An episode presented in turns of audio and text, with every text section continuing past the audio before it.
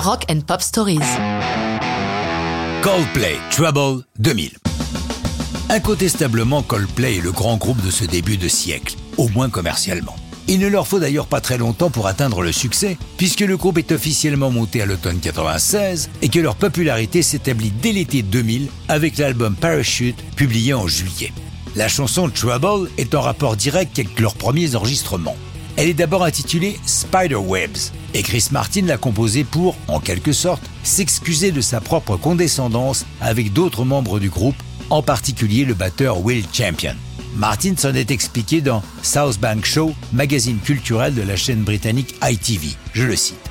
On venait d'être signé, on était enfin en studio et de notre point de vue, ça allait plutôt pas mal. Mais notre producteur nous a dit que nous n'étions pas assez bons techniquement. Souvent dans les groupes dans ces cas-là, le premier à qui l'on fait les reproches, c'est le batteur. On s'est dit maintenant qu'on a un contrat de disque, il faut que l'on soit techniquement irréprochable. Et j'y virai Will. Trois jours ont passé, on était là à jouer avec une boîte à rythme et on se sentait minable.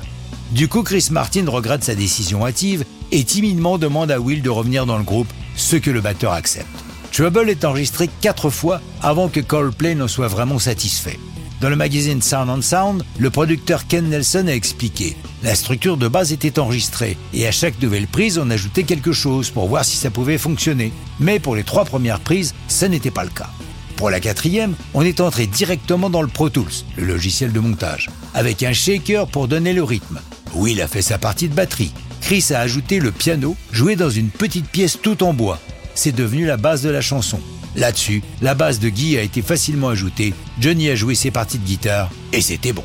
Trouble paraît en troisième single de l'album Parachute, et marche bien au Royaume-Uni, où la chanson entre dans le top 10, mais se classe misérablement 115e aux États-Unis, malgré un nombre de passages radio conséquents.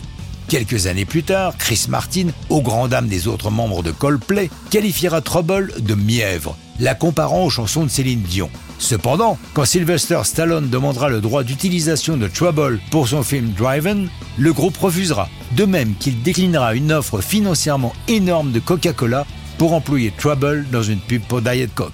Mais ça, c'est une autre histoire, et ce n'est plus du rock'n'roll.